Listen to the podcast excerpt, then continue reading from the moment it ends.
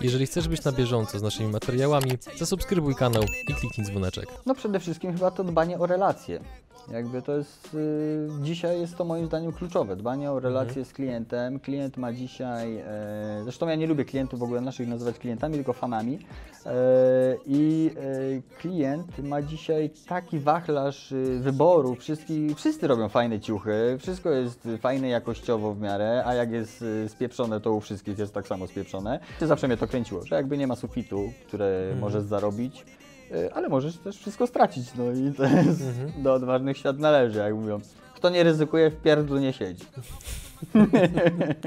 Teraz przechodzimy do części konkursowej. Osoba, która jako pierwsza odgadnie właściwą odpowiedź, otrzyma nagrodę w postaci Vouchera na 1000 zł do zrealizowania w sklepie internetowym Diamante. Partnerami kanału są mBank, DPD, Twoi eksperci w doręczaniu, SN Accounts, Twój księgowy w UK, Webe Partners, sieć afiliacyjna dla e-commerce. Linki do partnerów w opisie materiału.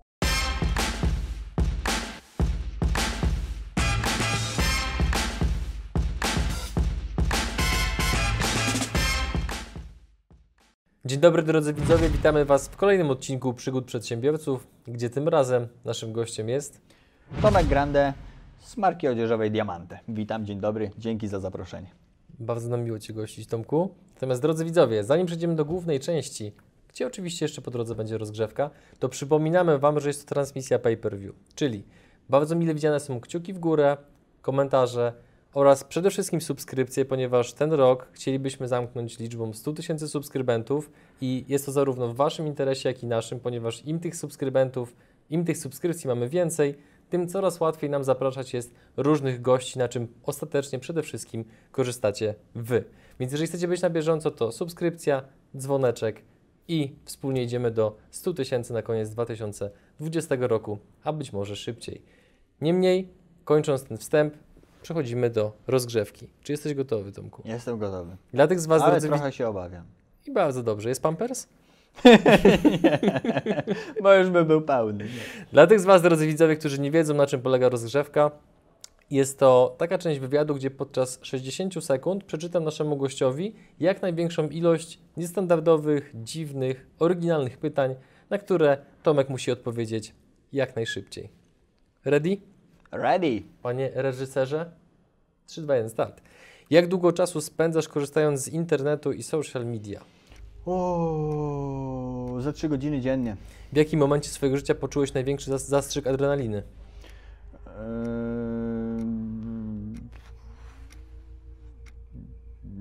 Na Energylandii. Czy przeklinałeś do nauczyciela? Tak. Czy wierzysz w horoskopy, czytanie z kart? Nie, aczkolwiek jak coś przeczytam, to później siedzi mi z tyłu w głowie, dlatego nie czytam. Czy umiesz powiedzieć nie, nawet jeśli czyni cię to niepopularnym? No tak. Co w swoim biznesie, biurze wymieniasz najczęściej i dlaczego? Papier do drukarki, bo się kończy. Co łączy Twoich przyjaciół? Eee, uczciwość. Największa porażka? Eee, nie ma chyba takiej. Najbardziej wkurzające pytanie, które zadają Ci ludzie? Eee, też nie ma takiego. W jakiej przygodzie pragniesz wziąć udział? Skok na bungee. Jakie małe życie najbardziej poprawiają Ci humor? Głupoty jakieś.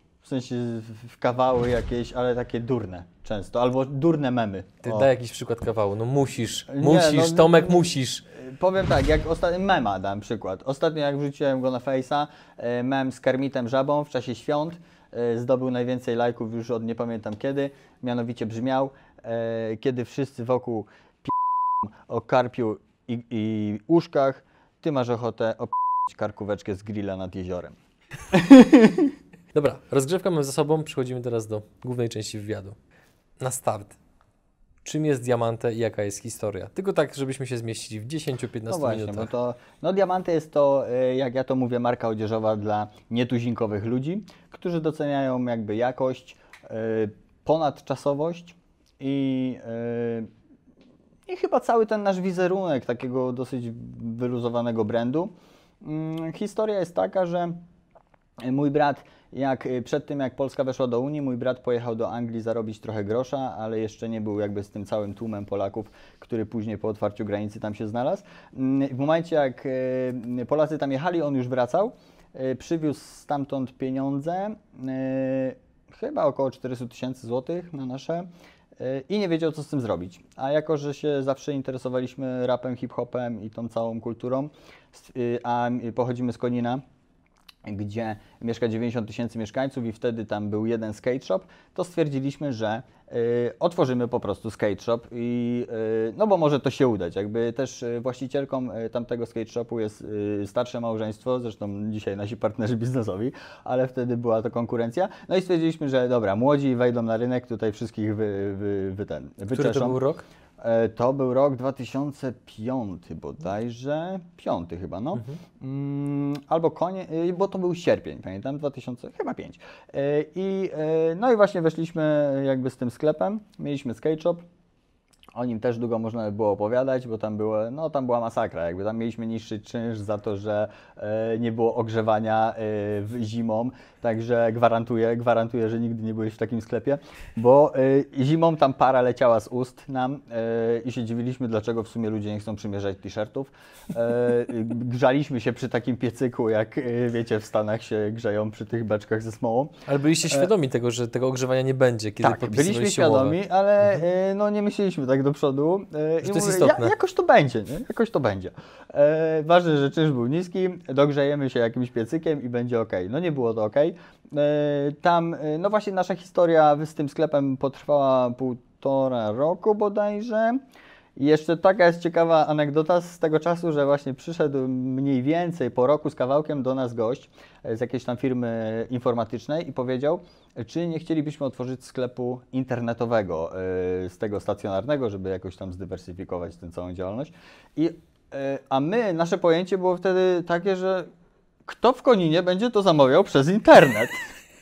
Nie myśleliśmy, że internet to jest cały świat. Gdzieś tam niby wiedzieliśmy o tym, ale człowiek, ja jestem tego zdania, że jak człowiek mieszka w małym mieście, to jednak mimo, że ma tą świadomość i telewizor y, i internet, to mimo wszystko ma tą zamkniętą głowę i w ogóle nie myśli o tym, co może być gdzieś tam dalej.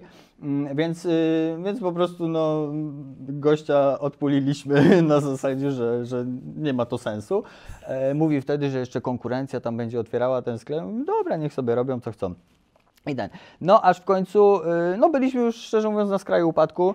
E, Nie, nie sprzedawały się te ciuchy, ta zima nas y, do, y, no, dowaliła do ziemi praktycznie i nie mogliśmy dalej funkcjonować. Dużo ubrań nam zostało, my już chcieliśmy generalnie wyjść z tego biznesu, już z bratem stwierdziliśmy, że dobra, porażka, trudno, w ogóle ty idziesz do pracy, ja sobie tam będę dalej studiował, ja wtedy miałem 19 lat, e, brat 24, no więc byliśmy praktycznie dzieciakami, które sobie otworzyły sklep stacjonarny.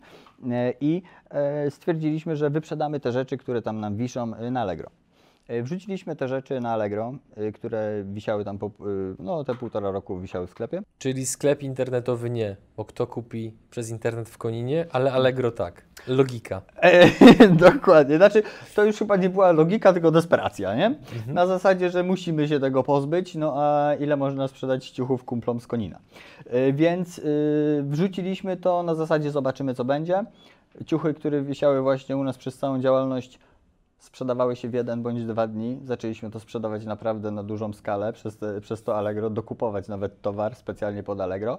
Tyle, że y, ta, że tak powiem, y, Allegrowa hossa trochę krótko y, trwała, ponieważ sklepy się do nas odezwały, że nie życzą, y, sklepy, firmy odzieżowe się do nas odezwały, że nie życzą sobie y, sprzedaży na Allegro w większości, bo dla nich Allegro było takim bazarem.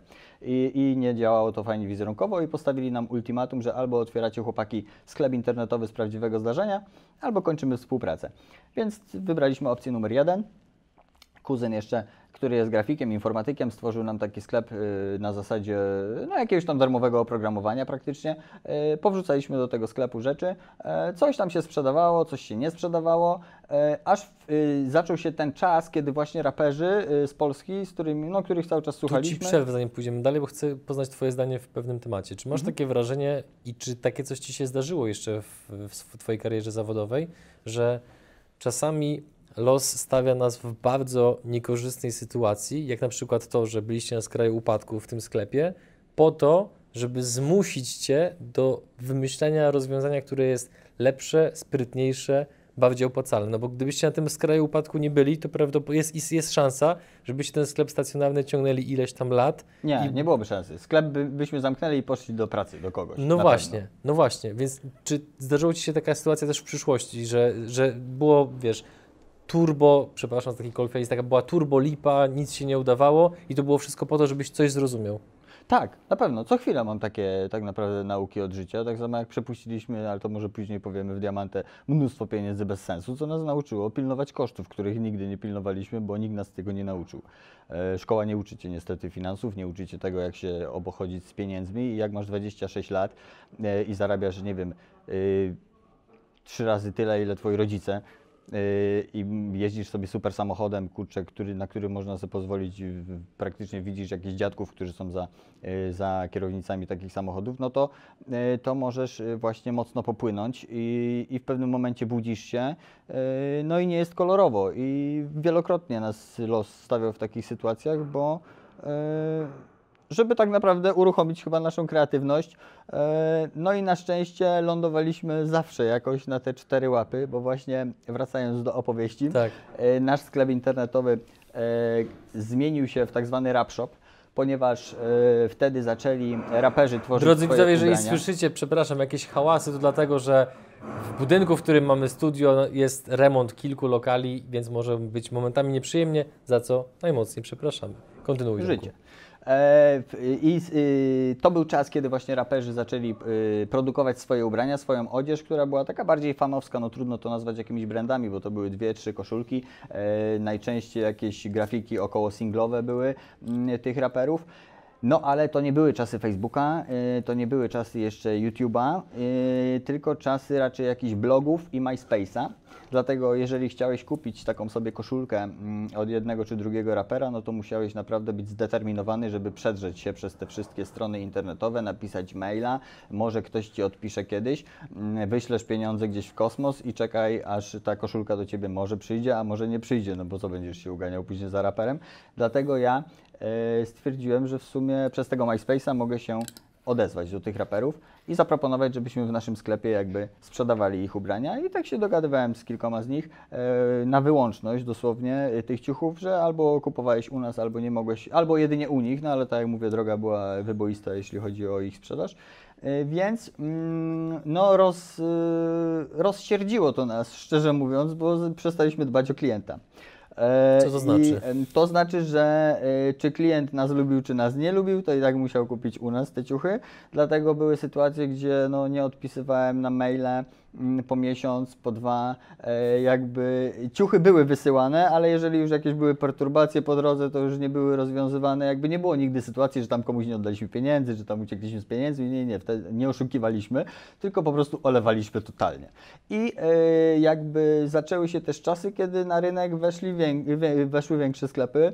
E, no i po prostu klient się od nas zwyczajnie odwrócił. No stwierdził, no, że nie wiem, co, kto prowadzi ten sklep, ale no, u nich już nie będę kupował. I w momencie, jak już drugi nasz biznes, właśnie sklep internetowy, był na skraju upadku, no to pojawił się pomysł na diamantę. A to, to, to się wtrącę i zapytam, to, to, że wy troszeczkę olewaliście tych klientów, no troszeczkę, nie odpisywać bardzo. miesiąc to jest hardcore, ale to wynikało z tego, że po prostu tak wam dobrze szło przez jakiś czas, że troszeczkę sodówka zadziałała, czy czym była rzecz? E, Tak, tak można powiedzieć, tyle że wiesz, no ja wtedy zarabiałem, tak nam dobrze szło, że zarabiałem tam z 1000 zł miesięcznie i myślałem, że po prostu jestem tam, wiesz, no nie wiadomo kim, nie? Także to była po prostu głupota młodych ludzi, a nie tam sodów, no sodówka. Trudno to nazwać sodówką, po prostu tak. To były czasy, gdzie tak, pracowałem sobie do trzeciej nad ranem, klikałem w tym internecie, spałem do 14, telefon y, firmowy, że tak powiem, nie chodził prawie nigdy. E, Na maile, tak jak mówię, były odpisywane były z doskoku. E, Jak właśnie brat był, jak wyjechałem na jakieś wakacje, i brat przechwycił, że tak powiem, tą moją część, yy, czyli odpowiadaje na maile, no to on był przerażony, on dopiero zobaczył, co tu się dzieje, co ten, yy, no i tak naprawdę, no nie było to fajne, no ale wspólnie, że tak powiem, tak to prowadziliśmy, więc nikt tu do nikogo nie miał pretensji. My oczywiście byliśmy zaskoczeni, że czemu to w sumie nie idzie i czemu to się kurczę nie kula. E, I tu jest właśnie też rada dla przedsiębiorców albo młody, dla młodych ludzi, że naprawdę szukajcie zawsze winy w sobie, a nie w tym, że rynek jest nie taki, że czasy są złe, że coś jest nie, nie, nie, nie takie jak powinno być, a z wami jest wszystko spoko, bo to najczęściej problem leży w nas.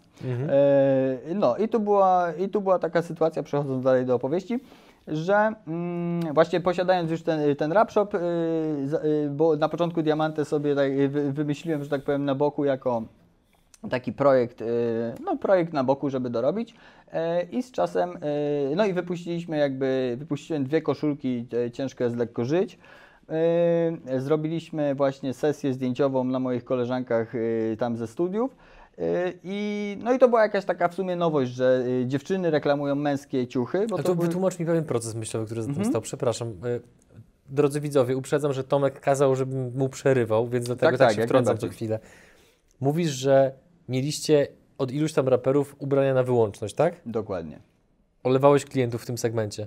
Dokładnie. Ale powołujesz markę inną, żeby sobie dorobić, pomimo, że masz na wyłączność ciuchy od raperów. Tak, bo O co tu chodzi? O to chodzi, że y, mając ciuchy na wyłączność od raperów, zaczęły się nasze te y, kontakty trochę psuć, z uwagi na to, że właśnie my nie za bardzo prowadziliśmy ten sklep tak jak powinny, zaczęły się jakieś zatory finansowe robić. Okej. Przede wszystkim na cudzych ubraniach zarabiasz tam ze 20-30%, a byli tacy raperzy, co się kłócili y, z nami o każdą złotówkę i zarabialiśmy na przykład na t-shircie, który sprzedawaliśmy za 89 zł w sklepie, my zarabialiśmy na przykład 7 zł. No to ile musisz tych t-shirtów opchnąć? Aha, okej. Jeszcze z raperami jest e, bardzo, e, znaczy to, to wiadomo jak z, z ludźmi, no z jednymi jest super, z innymi jest mniej super, ale były bardzo ciężkie czasy, oni też byli w czasach mocnego prosperity e, i tam kasa leciała, więc było ciężko się dogadać na jakieś sesje zdjęciowe, na to, żeby oni jakby z własnym sumptem też promowali nasz sklep i żeby kierowali ludzi do nas, więc y, tu był taki zgrzyt na zasadzie wy od siebie nie dajecie, my od siebie nie dajemy, no i sam fakt, że te pieniądze nie były warte aż takiego zachodu, m, dlatego stwierdziliśmy, mm, znaczy w zasadzie byłem na jakiejś y, jednej z licznych imprez i mój kolega Michał powiedział, Tomek, w sumie jak tak sprzedajesz te ciuchy tych raperów, to czemu ty nie zrobisz swoich ciuchów, nie? Ja mówię, kurczę, no w sumie masz rację, nie?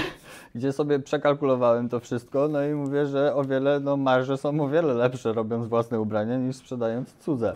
E, No i tak właśnie, że, że tak powiem, na tym, na, na tym, że ten sklep mimo wszystko był znany, e, zaczęliśmy, właśnie zrobiłem te pierwsze ubranie Ciężko jest lekko żyć, e, promowaliśmy wtedy na naszej klasie, pamiętam, właśnie te dziew- ko- kolegę wziąłem fotografa, dziewczyny wziąłem właśnie dwie, one tam po, po, powypożyczały wszystkie gadżety w ogóle z Zary, jakieś tam buty, jakieś inne, oprócz t-shirta, bo tylko wtedy t-shirt stworzyliśmy, bo w ogóle z założenia mieliśmy być marką t-shirtową, która nic innego nie robi, tylko t-shirty, bo mówię, to jest taki produkt, który sprzedaje się przez cały rok i łatwo go wypromować. E, No i te t-shirty okazały, okazały się hitem, e, więc szczerze mówiąc yy, sprzedaliśmy właśnie pierwszy nakład tych t-shirtów, e, po czym, no po czym właśnie jakby znowu się zachłysnąłem tym wszystkim i te wszystkie pieniądze, które zarobiliśmy na tych dwóch t-shirtach, które zarobiłem wtedy ja, praktycznie no to yy, przeimprezowałem. Przeimprezowałem i, yy, i wtedy Jesteś niezwykle barwną postacią. Tak to ujmę. no droga była ciekawa dosyć. Prze, przeimprezowałem to, ale e, brat wtedy do mnie mówi, że kurczę, może Tomek, no rozbujajmy jednak to diamantę, no bo fajnie to idzie i jest potencjał, a e, jako, że byliśmy spukani po naszym kolejnym nieudanym biznesie, mm, to jedyna do kogo mogłem się odezwać to mój ojciec, e, bo on jest akurat bardzo rozsądnym człowiekiem, oszczędnym i jakby trochę moim przeciwieństwem. Więc no, zagadałem z tatą, czy mi nie pożyczy y, pieniędzy. Pożyczy, bo od razu nie mówiłem, żeby dał, tylko żeby pożyczył, ja mu oddam. E, I ojciec się zgodził pożyczyć nam 20 tysięcy złotych. Mówię nam, bo, po, bo postawił warunek, że kasa będzie tym razem w rękach brata, który jednak bardziej się wdał w ojca niż ja. E, I, no i w ten sposób jakby wygasiliśmy to, y, to under, bo wtedy się nazywał Underground.com, y, ten sklep od nazwiska. Wygasiliśmy tą, y, ten sklep i powołaliśmy do życia jakby sklep y, brandu Diamante, y, który już zaczął jakby, no od, odcięliśmy grubą kreską tamtą przeszłość i zaczęliśmy handlować jako no, nowi ludzie na, na, scenie, na scenie odzieżowej e, tym diamantem. E, No i co? I historia jakby dzieje się do dzisiaj. Nie? Mhm. Tak, to, tak to się rozpoczęło. nie? Jeszcze gdy byliśmy przed wywiadem i rozmawialiśmy sobie właśnie o tym, jak będzie konstrukcja całego wywiadu wyglądała, to podkreślałeś wielokrotnie, że bardzo mocno stawiacie na obsługę klienta, co jest między innymi pokłosiem tych wydarzeń, że kiedyś byliście, że tak powiem, po drugiej stronie wahadła, gdzie no, za bardzo się tym nie przejmowaliście. Tak. Tak to dyplomatycznie ujmę. Więc czym objawia się i czym charakteryzuje się ta wyjątkowa obsługa klienta u Was w firmie? Znaczy, czy jest wyjątkowa, no to może klient może stwierdzić. E, po prostu przykładamy się najbardziej, jak potrafimy do tej obsługi klienta. E, ja jestem w ciągłym kontakcie, że tak powiem, na Instagramie. E, na Facebooku nie ma możliwości wysyłania do, do nas wiadomości.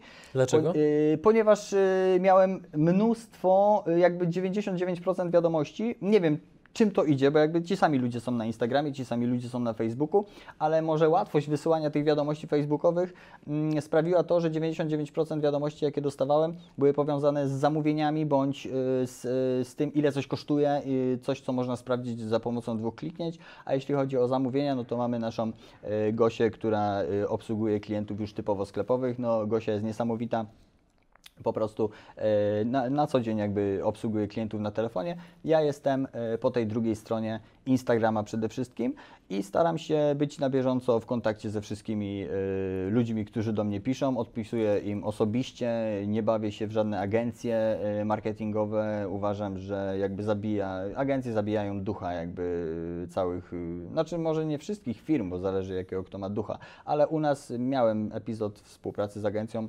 mm, taką marketingowo, socialową i, i nie wyglądało to dobrze.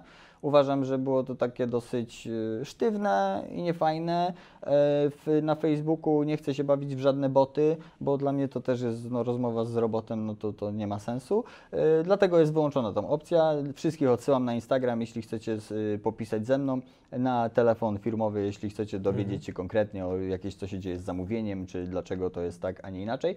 E, I uważam, że zawsze jesteśmy frontem do klienta. Obojętnie co się stanie z ciuchem, coś jest nie tak, coś jest. e, Bo wiadomo, w tej branży, no jak w każdej innej, dzieją się różne wpadki. W branży odzieżowej jest e, ten minus, że praktycznie wpadki dopiero się ukazują po tym, jak wyciągniesz ubranie z pralki. Więc my nie jesteśmy w stanie na bieżąco wszystkiego testować, wszystkie nowe rzeczy, o czym zresztą informuję e, na swoim Instagramie e, firmowym, w sensie e, na bieżąco na storiesach, co chwilę testuję jakieś nowe rzeczy, pokazuję jak w tym chodzę, jak są jakieś nowe, nowy asortyment, to przez jakiś czas ja to testuję, piorę, nie szanuję, totalnie się z tym źle obchodzę, żeby sprawdzić to w każdych warunkach i dopiero to trafia do sprzedaży. Nie ma takiej możliwości, żeby coś, coś było nagle, o, coś sobie wymyśli, nikt tego nie przetestuje, jest w sprzedaży, bo już, już nam się spieszy, no to nie, nam się nigdzie nie spieszy. I, e, I dlatego jakby ci klienci no widzą też to, że, że my to testujemy, my to y, nie uciekamy przede wszystkim. Jak jest jakiś problem, nie uciekamy, bo firmę ponoć poznaje się po tym, jak ogarnia reklamację, e, bo jak jest wszystko y, fajnie i super i pieniądze płyną na konto, to każdy jest ujęte. miły. Tak, to każdy jest miły i każdy jest przyjemny, ale jak dochodzi do reklamacji, to wychodzi właśnie mm, prawdziwa, że tak powiem, twarz.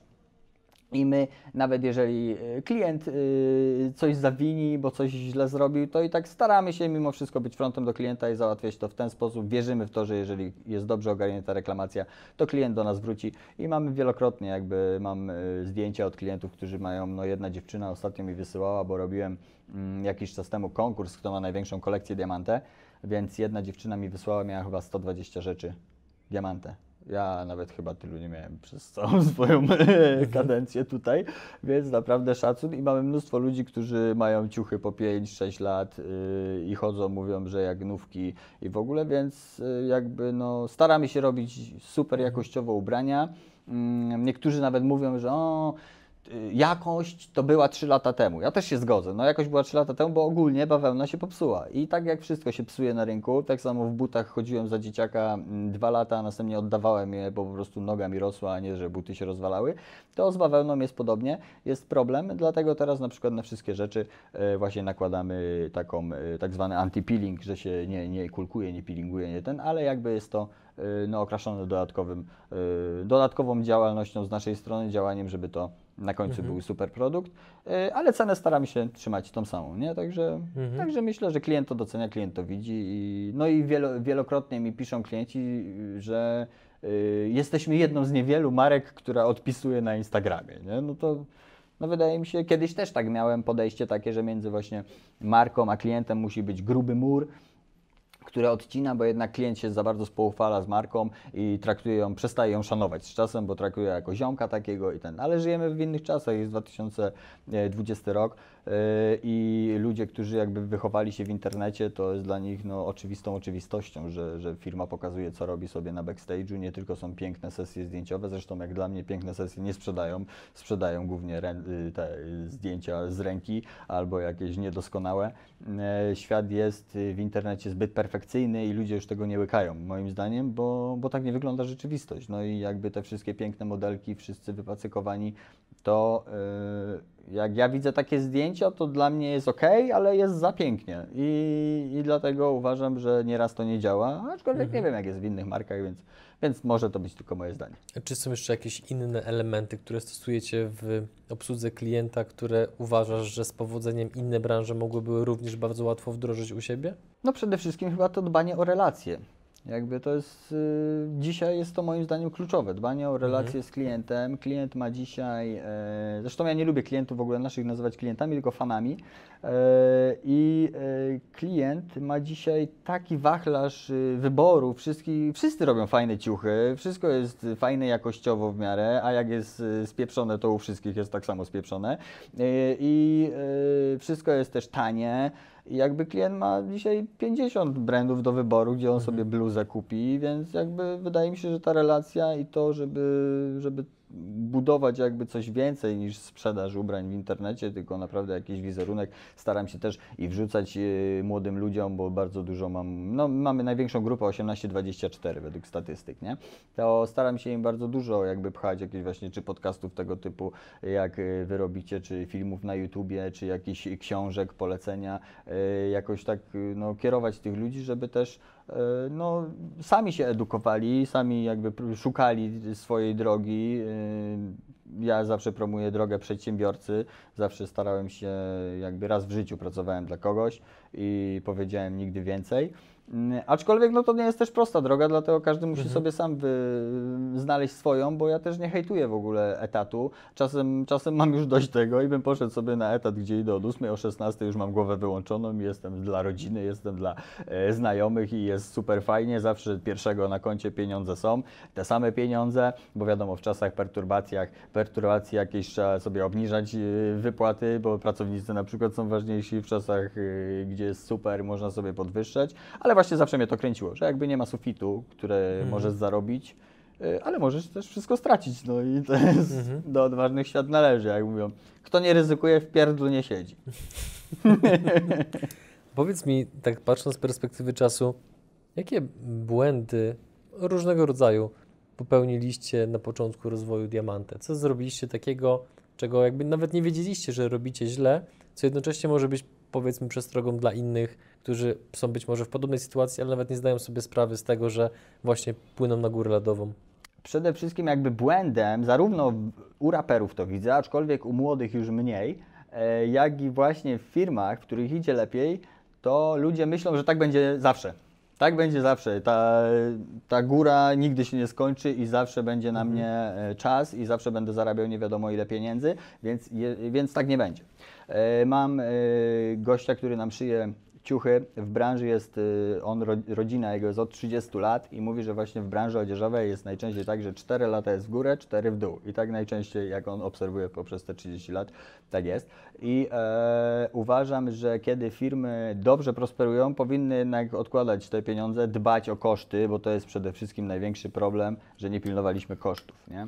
E, radzili nam różni ludzie, czy to księgowe, czy jakieś inne. My się tych rad słuchaliśmy, nie do końca zawsze to było ok, e, ale to jest zawsze nasza wina. Ja uważam, nasza firma, nasza wina, obojętnie kto mi co powiedział, to, to ja go posłuchałem, więc ja to zrobiłem. I uważam, że przede wszystkim trzeba pilnować kosztów, trzeba liczyć e, każdą złotówkę, nie wydawać na głupoty, nie wydawać na biura, na wizytówki, na jakieś rzeczy, które praktycznie nic nie zmieniają. Liczy się sprzedaż, w każdym biznesie liczy się przede wszystkim sprzedaż i na to trzeba się nastawić nie? Na budowanie nie wiadomo jakiego wizerunku i, i wydawanie pieniędzy bez sensu. Tylko trzeba się skupić na tym, żeby swój towar sprzedać i żeby y, przede wszystkim znaleźć klientów na swój towar, a nie budować jakby firmę, nie mając jeszcze klientów za jakieś najczęściej pożyczone pieniądze. Y, i właśnie nie patrzenie na kosztów, bo, na, na koszta, bo jakoś to będzie i na pewno ten mój pomysł spodoba się y, rynkowi, więc lepiej nawet, nawet nie wiem, ściemnić, że już jest jakiś sklep i sprawdzić, słyszałem o takim, takim sposobie, że zrobić landing page'a, e, wrzucić produkt, którego nie masz i e, sprawdzić, czy w ogóle będą na to chętni, którzy klikają to kup, czy tam wrzucają do koszyka i ten. I można tak to sprawdzić, aczkolwiek no tak, te koszty są przede wszystkim największym błędem, nie liczenie kosztów, na czym też popłynęliśmy przez pewien czas i jakby to jest chyba przestroga. Ale z drugiej strony, no szkoła nas nie uczy tych kosztów, jak tego liczy, y, jak, jak liczyć i tu mam, ta, mam taką anegdotę, że mam ośmiolatka w domu, syna i była sytuacja, gdzie on chodzi do publicznej podstawówki i była sytuacja, gdzie zbieramy na salę komputerową 30 tysięcy złotych i robimy, co to było, Dzień Matki chyba, czy Dzień Kobiet i robimy kiermasz, na którym sprzedajemy rzeczy, e, które mama i tata upichcą czy wykonają, my sprzedajemy i te pieniądze idą na właśnie wspomnianą e, salę komputerową. No więc e, nauka kosztów w szkole wygląda tak, że mama zrobiła placek za 50 zł, sprzedali tego jakby materiały na ten placek, te wszystkie produkty kosztowały liczby 5 dych. Oni sprzedali te, ten placek za 5 dych jakie jest z tego nauka, że zarobiliśmy 50 zł, nie? No, a nie, że jesteśmy na zero. Dlatego e, uważam, że właśnie szkoła tak uczy kosztów liczenia i e, mam nawet znajomego, który ma obrót w firmie 10 tysięcy złotych miesięcznie i, się, i, i, i on twierdzi, że on zarabia 10 tysięcy złotych, nie? I on żyje w takim przeświadczeniu i mimo, że już jest przedsiębiorcą i wydaje mi się, że wielu takich jest przedsiębiorców, którzy myślą, że obrót to zysk i już mogą się tym dzielić, nie patrzą, że, że za miesiąc trzeba zapłacić to, tamto i, i jeszcze co innego, nie? Także tak, myślę, że liczenie kosztów No. to podstawa. No i tutaj właśnie rozwiniemy troszeczkę wątek takiej powiedzmy standardowej edukacji, bo o tym też sporo rozmawialiśmy i to jest temat chyba, który lekko podnosi Ci temperaturę, Oj, tak. który tak zauważyłem to właśnie przed wywiadem. Jaki masz stosunek do takiej standardowej edukacji? Przynajmniej w Polsce. No, jak ja to mówię, jestem y, wielkim fanem edukacji, ale antyfanem szkoły. Uważam, że po prostu jakby no, system edukacji już za moich czasów, y, a mam 33 lata, był taki, że y, no niezbyt y, uczy ludzi przedsiębiorczości. Y, Ja, to nie jest wina w ogóle nauczycieli, to jest wina tego, że, no, że jest taki, taki program, program trzeba spełnić, trzeba zrobić. Jest obecnie sytuacja w szkole wspomnianej u mnie taka, że dzieciaków część chodzi na 7.30 na przykład do szkoły, bo się nie wyrabiają z tematami. Nie, większość wiedzy, która jest pakowana w tych szkołach jest zbędna. To są rzeczy, które znajdziesz sobie mm, w 10 sekund w internecie. Jak właśnie wszyscy mówią o tej budowie pantofelka, no ja nie pamiętam z czego się pantofelek składa, nie wiem jak ty. Jest. E, e, no właśnie, i po co mi to, czym jest ten pantofelek, już nie, nie pamiętam nawet. I e, szkoła powinna uczyć moim zdaniem takich życia, bo jest tak, że człowiek idzie do szkoły, ja zawsze miałem przez rodziców pakowane tak, że muszę iść do szkoły, później idę do pracy i jest wszystko ok. Ale szkoła powinna uczyć y, życia i powinna uczyć tego, że jak wyjdziesz ze szkoły, no to zaczyna się prawdziwy life i musisz zarobić pieniądze, musisz żyć jakoś, a nie się wiecznie uczyć. Dlatego też na przykład y, pójście na studia uważam, że no nie jest drogą dla każdego. Jeżeli chcesz być lekarzem, prawnikiem czy kimkolwiek, kto musi ukończyć studia, bo wolałbyś się później nie spotykać z takim gościem, który nie ma studiów i cię leczy, to okej, no to idź i się ucz i fajnie. Inżyni- inżynierowie, czy programiści, czy w ogóle super. E, programiści w ogóle będą rządzić niedługo tym światem, także to jest chyba jedyna słuszna droga rozwoju w dzisiejszych czasach.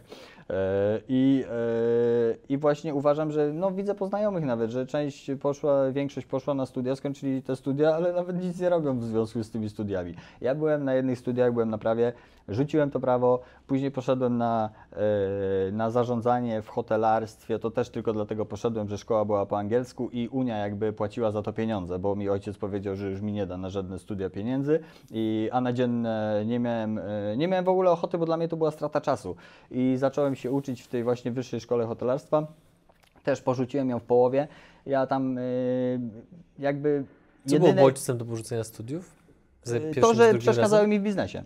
Po prostu, zaczęliśmy już, ja w wieku 19 lat właśnie już zaczęliśmy ten pierwszy sklep z bratem, później ten drugi, e, później Diamantę. E, w momencie jak ja tam sobie siedziałem na e, studiach, to już e, z ciuchy się sprzedawały, ja tylko zajmowałem się tym, że obliczałem ile będę miał z 50 koszulek, ile będę miał kasy ze 100 koszulek, ile jak zrobimy bluzy, a ile jakbyśmy jeszcze weszli w spodnie i cały czas po prostu tylko sobie obliczałem, mimo że z matematyki nie jestem orłem, no to jednak dodać, odejmować, mnożyć i dzielić potrafię. I, e, no i wychodziły tam piękne liczby, więc byłem, e, no, to była dla mnie strata czasu jakby, te studia. E, Zaczęliśmy robić fajne rzeczy, typu właśnie sesje zdjęciowe, wymyślać to wszystko kreatywnie, to wszystko zaczęło fajnie działać i, i nie widziałem jakby sensu, po co ja mam skończyć te studia. Nie chciałem ani pracować w hotelu, ani w ogóle jakby pracować gdzieś. Chciałem dla siebie pracować i no i nie miało to sensu. I tyle. Zresztą ja mam wrażenie, że w ogóle większość ludzi idzie na studia. Mm, może to jest wina rodziców, którzy nadal sponsorują te studia, już jak skończysz 18 lat, e, to e, dla nich jest to takie przedłużenie odłożenia odpowiedzialności za życie i nagle budzą się w wieku 24 lat, gdzie e, muszą iść gdzieś tam do pracy. Najczęściej po tych studiach, które skończyli, to nie ma pracy, bo wszyscy dookoła skończyli te same.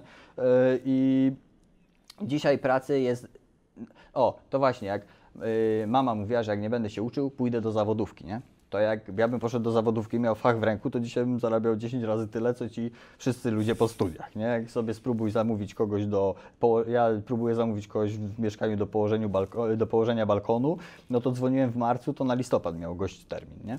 E, mój kolega drugi sobie jak buduje sobie dom, to już stwierdził, że on już się nie będzie nikogo prosił, tylko z YouTube'a się uczy po prostu budować dom, a że jest takim złotą rączką i, i ma do tego predyspozycję, to sobie fajnie radzi i on sobie sam ten dom buduje, bo po prostu ma dosyć fachowców, którzy położą dwa kafelki i chcą 10 tysięcy złotych, e, więc, e, więc tak, fach w ręku zawsze będzie w cenie.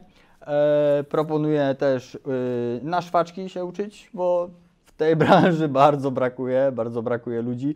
E, Naszymi szwaczkami często są panie już tam grubo po 70, bo nie ma młodych szwaczek, bo, wszyscy, bo to chyba nie jest takie sexy i wszyscy wolą iść na marketing i zarządzanie oraz na jakieś e, studia bliżej nieokreślone. I, no i brakuje fachowców po prostu. Fachowców brakuje w tym kraju i taka jest prawda, więc, więc w większości jest to strata czasu. Lepiej moim zdaniem zrobić sobie jakieś kursy, książek trochę poczytać, pooglądać. Jest masa wiedzy na YouTubie, masa wiedzy na, w podcastach. Kiedyś tego nie było, więc korzystać z tego. To wszystko jest za darmo. Yy, Ale może przez to, że jest właśnie za darmo, yy, to ludzie tego nie doceniają. Nie? Tak jest I- praktycznie w, zawsze. To jest taki Zawsze tak standardowy jest. mechanizm no, po prostu. No tak jak, e, no tak samo jak e, wiecie, kiedyś usłyszałem w jakimś podcaście, że trzeba mówić, że jest to bezpłatne, a nie za darmo, bo jak jest to bezpłatne, to ludzie mają wrażenie, że normalnie trzeba za to płacić. Okej.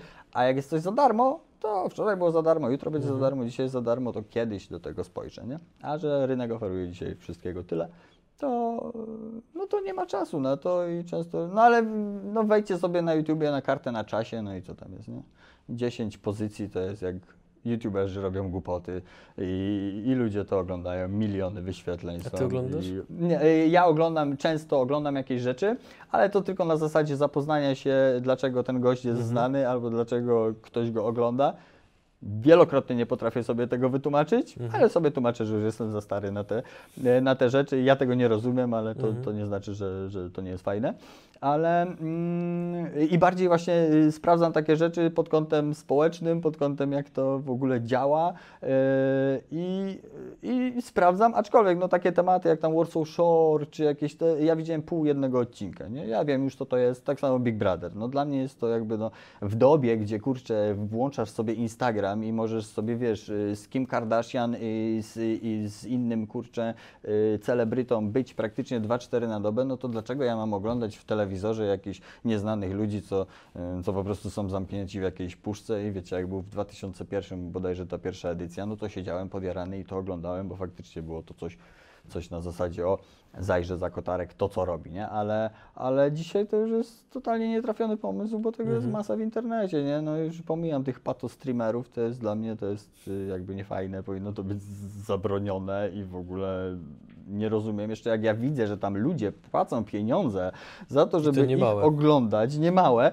to jakby fascynuje mnie w ogóle ten model biznesowy, nie? To jak mój młody jest podjarany na Minecrafta, i ogląda e, jakiegoś tam G-Playa e, kanał, no to wiecie, to jest, to jest 20 minut ogólnie, gość chodzi sobie po grze, ale przynajmniej coś opowiada, tam się z kimś e, koleguje, coś robi i ma to, ma to jakiś głębszy sens, bo wcześniej jak usłyszałem o tym streamingu, no to ja mówię, hmm, nie wyobrażam sobie, żebym ja oglądał jak ktoś gra, nie? Jak my się z kumplami umawialiśmy na playa, no to było na zasadzie dalej skończ, bo ja chcę grać teraz, nie? Ja nie mam ochoty oglądać jak ty sobie tam grasz, nie? A dzisiaj dzieciaki bardziej są zajarane tym, że oglądają właśnie streamingi jak ktoś gra, y, niż, niż jak same to robią tak naprawdę, więc jest to coś nowego, no nowe czasy, trzeba być otwartym na wszystko co nowe, bo, no bo czas się nie cofie, nie? I to, że już my mamy swoje lata, i mimo że mam 33, czuję się na 20, no to i tak widzę jakby, mm, y, no widzę jakby tą różnicę już pokoleń i jak wcześniej się śmiałem z moich rodziców, że o, oni mnie nie rozumieją, a ja młodych na bank będę rozumiał i zawsze będę ich ziomem,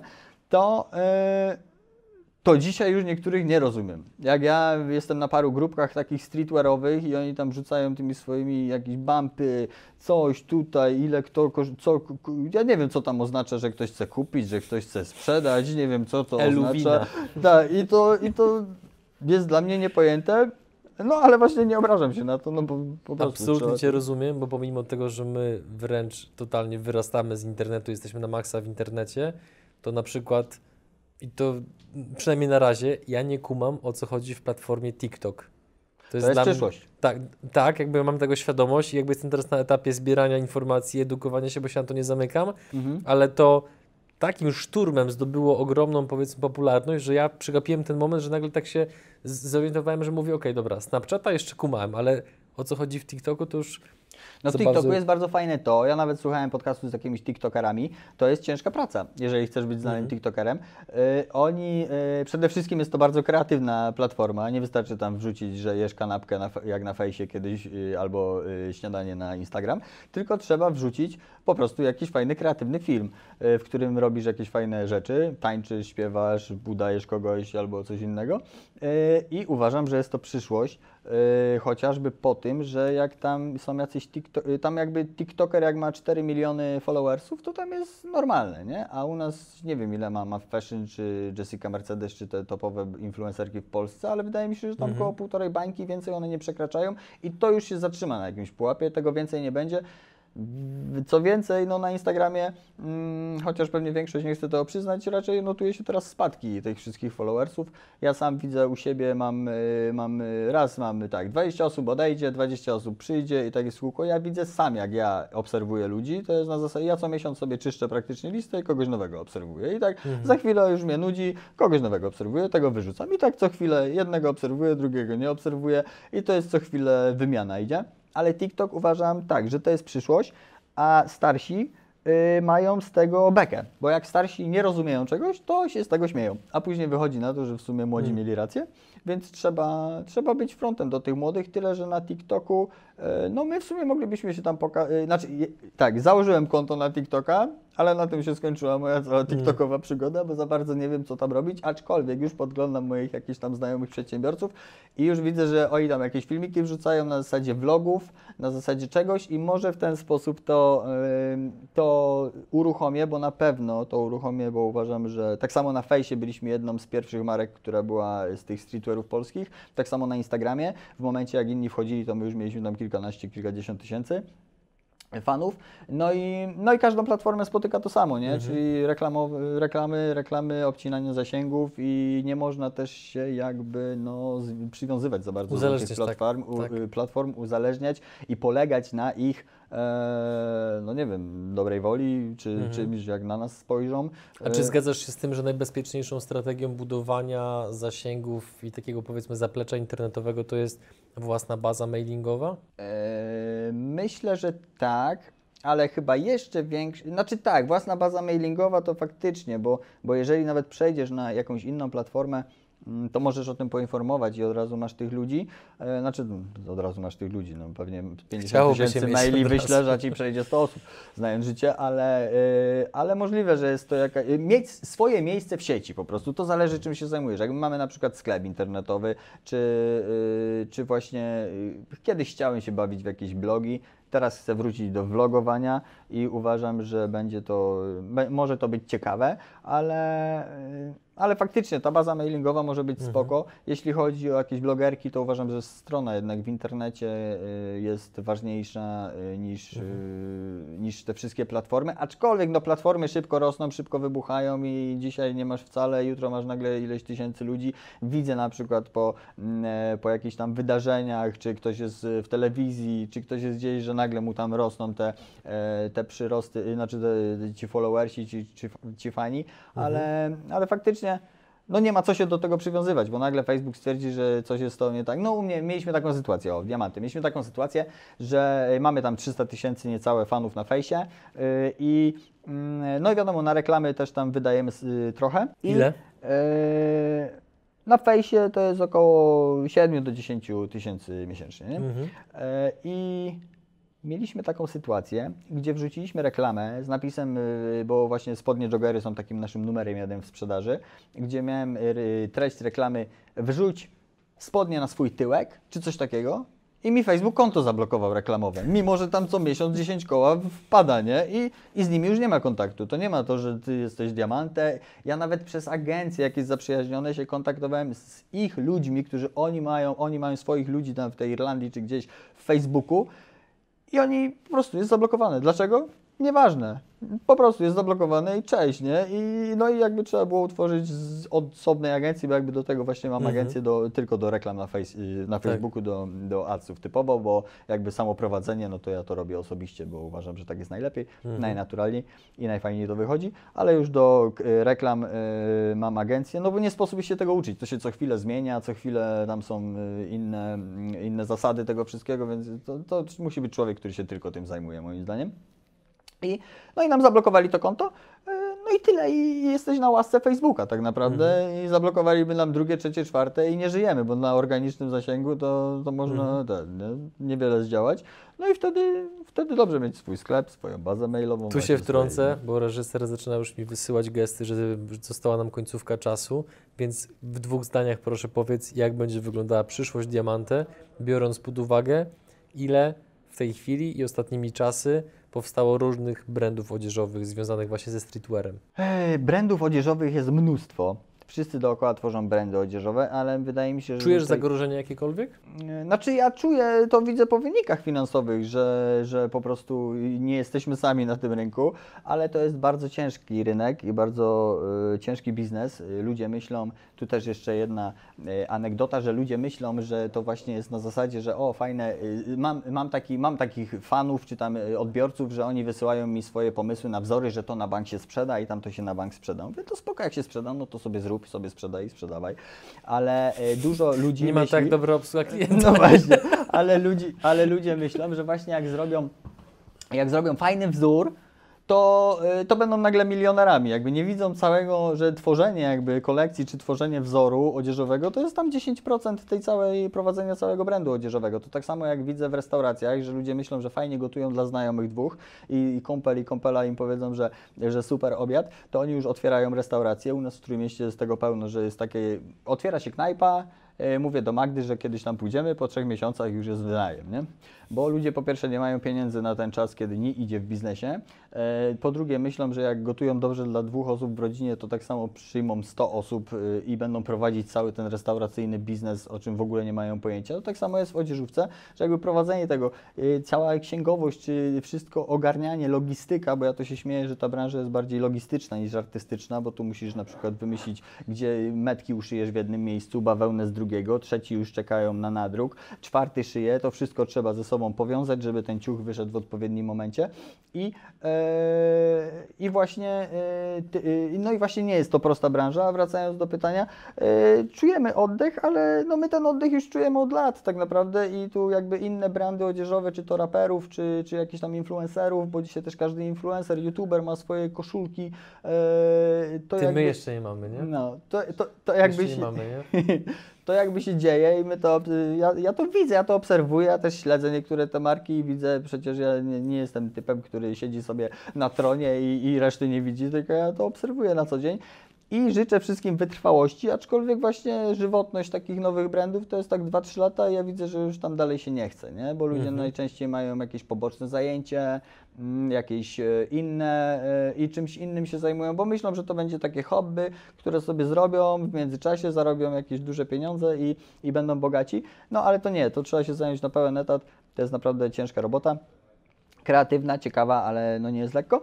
I, yy, no i największą konkurencją są tak naprawdę dla nas sieciówki, które sprzedają jakby podobne rzeczy yy, za połowę taniej. yy, i Podobno jakby- masz na myśli wzór, ale nie, tak, ale nie jakościowo. No nie, podobne rzeczy, ale dokładnie, nie jakościowo. No moja ciocia ma takie powiedzenie, że nie stać mnie na tanie rzeczy i to jest, no i to jest chyba klucz całego tego, całej tej sytuacji u nas, że staramy się robić właśnie przystępne cenowo rzeczy, bo staram się robić poniżej 200 na przykład bluzy, bo jak wchodzę gdzieś do amerykańskich czy niemieckich brandów sportowych i widzę bluzę za 379 zł, no to ja się za głowę łapię, nigdy w życiu takiej bluzy sobie nie kupiłem i nie kupię.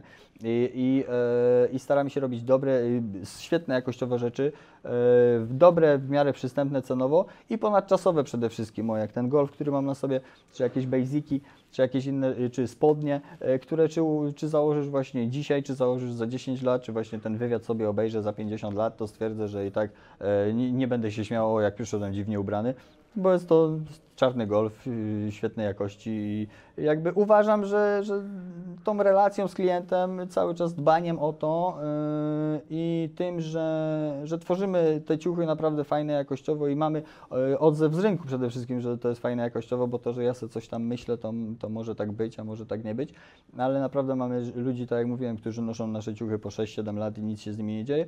I uważam, że tym wygrywamy jakby. No co chwilę też jakby dochodzą nowi klienci, rynek się rozszerza, rynek się powiększa, mm, staramy się wyjść za granicę, co nie jest też proste, więc y, stawiamy na dystrybucję przede wszystkim, jeśli chodzi o przyszłość, bo uważam, że w branży odzieżowej dystrybucja jest y, podstawą, aczkolwiek trzeba budować też swój własny kanał sprzedaży, no bo wiadomo, że każdy po drodze musi zarobić, no więc lepiej zarabiać na sprzedaży przez siebie niż przez kogoś, E, ale też no, e, nie osiągniesz tak wielkiej skali sprzedając ze swojego małego sklepu internetowego gdzieś tam w odmętach internetu.